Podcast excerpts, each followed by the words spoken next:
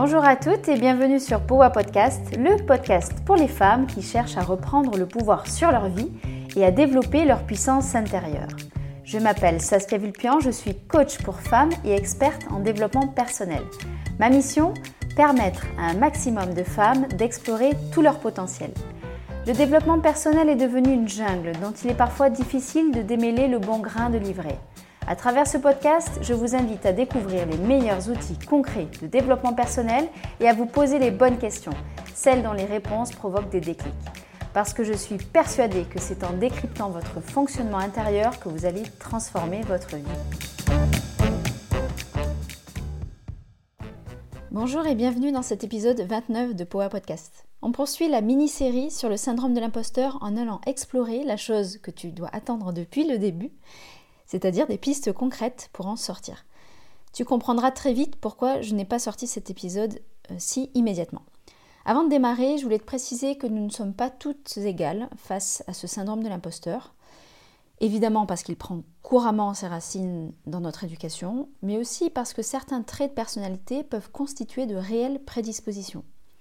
On a les personnes perfectionnistes, celles qui se comparent beaucoup aux autres, les personnes à tendance introvertie, qui sont en recherche de solitude et qui ont tendance à se, blâmer, elles-mêmes quand les choses se passent mal, et les personnes qui ont tendance à la dépendance dans leurs relations sociales, parce que ça les rend dépendantes en fait du regard des autres et méfiantes. Il faut savoir aussi que le syndrome de l'imposteur a tendance à diminuer avec l'âge, mais de façon non linéaire, et qu'il est très sensible en fait aux épisodes de changement de vie. Donc on peut tout à fait avoir un syndrome de l'imposteur qui baisse à un moment donné de notre vie et, qui réapparaît en fait en force à un moment de transition de vie. Alors si je te donne ces éléments, c'est surtout pas pour que tu puisses te dire que tu coches toutes les cases et qu'alors tu as une bonne raison de croire que tu n'en sortiras jamais. C'est simplement pour préciser que probablement pour certaines personnes, ce sera un peu plus dur d'en sortir que pour d'autres. On y va donc pour l'histoire de Sabrina qui a décidé de sortir de ce syndrome en mettant en place plein d'actions que je te propose de découvrir dans cet épisode et dans l'épisode prochain. Sabrina, elle est orthophoniste depuis 4 ans. Elle s'est reconvertie après 10 ans en tant qu'instite. Cette reconversion, elle n'était pas simple pour elle qui rêvait de faire instit depuis toute petite. Elle a été déçue du métier et elle sentait qu'elle avait besoin d'aborder différemment les difficultés rencontrées par ses élèves. Elle s'est alors lancé le défi de passer le concours d'orthophonie mais sans trop y croire. Contre toute attente, elle a réussi le concours, puis elle a effectué ses cinq années d'études, et elle a ouvert son cabinet dans la foulée. Elle savait que ce serait pas simple, mais elle ne s'attendait pas à manquer autant de confiance en elle. Même après quatre ans de pratique et des centaines d'heures de prise en charge réalisées, le syndrome de l'imposteur de Sabrina est toujours là. Premier petit arrêt sur image ici qui illustre une des particularités du syndrome qui est à prendre en compte dans sa résolution. Parfois, on doute d'avoir le syndrome de l'imposteur parce qu'il n'était pas là ou quasiment pas là euh, dans une précédente activité professionnelle. Puis un projet de reconversion vient tout chambouler avec toute la transition que ça entraîne, la pression de la réussite, etc. Et puis tous les symptômes du syndrome apparaissent. Si c'est ton cas, sache que c'est tout à fait classique et que le syndrome de l'imposteur a tendance à se manifester plus intensément dans toutes les périodes stressantes comme les études, la parentalité et les reconversions. Si les symptômes, comme ceux décrits dans les deux précédents épisodes, persistent pendant plusieurs mois, voire plusieurs années, alors c'est qu'il est plus que temps pour toi de mettre en place des actions pour le faire taire. Concernant Sabrina, c'est lors d'une discussion avec une amie qu'elle réalise qu'elle est probablement victime du syndrome de l'imposteur. Elle commence alors à potasser le sujet en lisant plusieurs ouvrages de référence sur le sujet. Deuxième arrêt sur image ici avec la première piste à explorer, le discours psychoéducatif. La première piste à explorer est d'apprendre en fait à comprendre le fonctionnement de ce syndrome. C'est exactement ce que tu as fait si tu as écouté les épisodes 25, 26, 27 et 28 de Poa Podcast. Et c'est pour ça qu'ils avaient toute leur importance avant la sortie de cet épisode-ci. En lisant sur le sujet, Sabrina a compris les caractéristiques du syndrome. Elle a mis des mots sur sa peur de l'échec et sa peur du succès sur sa manière de refuser subtilement les compliments que les parents de ses petits patients lui amènent, sur sa boule au ventre à chaque nouvelle prise en charge d'une pathologie qu'elle ne connaît pas sur le bout des doigts. Ça l'a soulagée de voir que ses comportements néfastes étaient en fait connectés, et ça lui a permis de rendre plus légitimes ces diverses émotions à ses yeux. Elle a ensuite pu mieux s'observer être et faire dans son quotidien professionnel avec ses patients, ses collègues et ses partenaires. Tout ça a généré de belles prises de conscience qui n'ont pas suffi du tout à faire tomber le syndrome, mais qui constituent une première étape indispensable qui a pu en fait favoriser une attitude introspective sans laquelle tout travail intérieur ne serait pas réalisable. Suite à ces lectures, Sabrina a mis en place un premier outil qui lui a permis d'augmenter la conscience de ses comportements. J'ai nommé l'écriture. En effet, elle a pris le réflexe de consigner quotidiennement ses comportements, ses pensées et ses émotions dans un carnet. L'habitude n'a pas été facile à prendre, euh, à mettre en place, mais au bout de quelques semaines, elle avait trouvé le meilleur endroit et le meilleur moment pour elle. Au lit, 10-15 minutes avant d'éteindre la lumière pour dormir. Son carnet était toujours à disposition sur sa table de chevet avec un stylo. Elle n'avait plus aucune excuse pour ne pas s'y prêter quotidiennement ou presque. Nouvel arrêt sur image pour parler de cet outil quasiment magique, totalement gratuit et peu chronophage, j'ai nommé l'écriture introspective. Si on part du principe que chaque personne possède son propre système de signification face au monde, on comprend que ce sont donc les pensées dysfonctionnelles liées au syndrome de l'imposteur qui créent la réalité que vivent les personnes victimes de ce syndrome. Ça veut dire qu'en changeant le système de pensée, en changeant donc le filtre avec lequel ces personnes voient le monde, alors on peut changer leur manière de vivre leur vie. Les pensées dysfonctionnelles n'existent bien sûr pas que chez la personne qui est porteuse du syndrome de l'imposteur. L'objet de cet épisode n'est pas d'entrer en détail dans ce type de pensée, mais en voici quelques-unes. On a la pensée dichotomique, qui consiste en une pensée en tout ou rien, qui ne prend pas en compte les nuances. On a la surgénéralisation, par l'utilisation de termes type tout, tout le temps, à chaque fois, sans arrêt, jamais. On a l'abstraction sélective, qui est la perception seulement du côté négatif des choses. Et on a les fausses obligations, qui sont les pensées qui fixent des obligations totalement arbitraires, mais vécues comme obligatoires pour soi et pour les autres.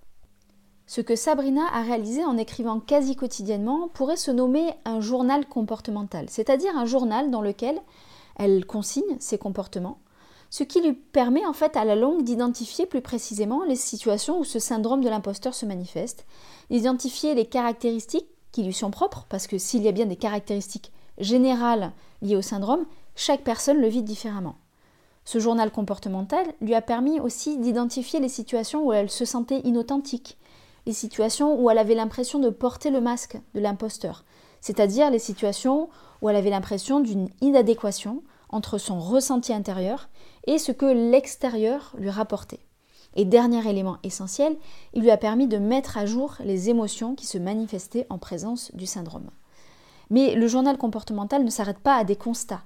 Il permet aussi d'explorer les comportements alternatifs qui auraient pu être mis en place dans telle ou telle situation. C'est alors une première ouverture à des pensées alternatives qui viennent se mettre en contradiction avec les pensées dysfonctionnelles typiques du syndrome de l'imposteur. Elle a pu notamment mettre à jour deux comportements typiques qui auto-entretiennent le syndrome. Premier comportement, le travail acharné, qui permet de limiter le risque de faire tomber le masque de l'imposteur.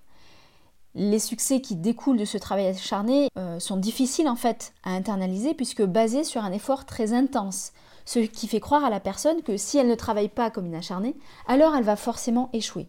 Quand elle a compris qu'elle fonctionnait comme ça, Sabrina a décidé de lever le pied sur le travail qu'elle faisait avant et après chaque séance avec ses patients, tout en conservant quelques routines de travail qui lui semblaient nécessaires pour maintenir une prise en charge de qualité.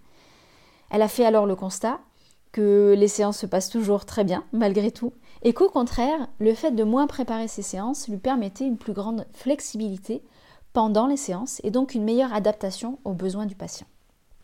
Autre comportement d'auto-entretien qu'elle a pu mettre à jour grâce à l'écriture, c'est l'usage du charme, de l'amitié comme outil pour obtenir l'approbation des autres. Elle a compris alors qu'elle fonctionnait ainsi avec certains patients adultes, avec les infirmières de la maison de retraite, avec ses collègues de travail. Et l'inconvénient de ce système, c'est que les signes de reconnaissance qu'elle reçoit alors sont vécus comme superficiels puisque basés sur des attributs volontairement mis en avant par Sabrina.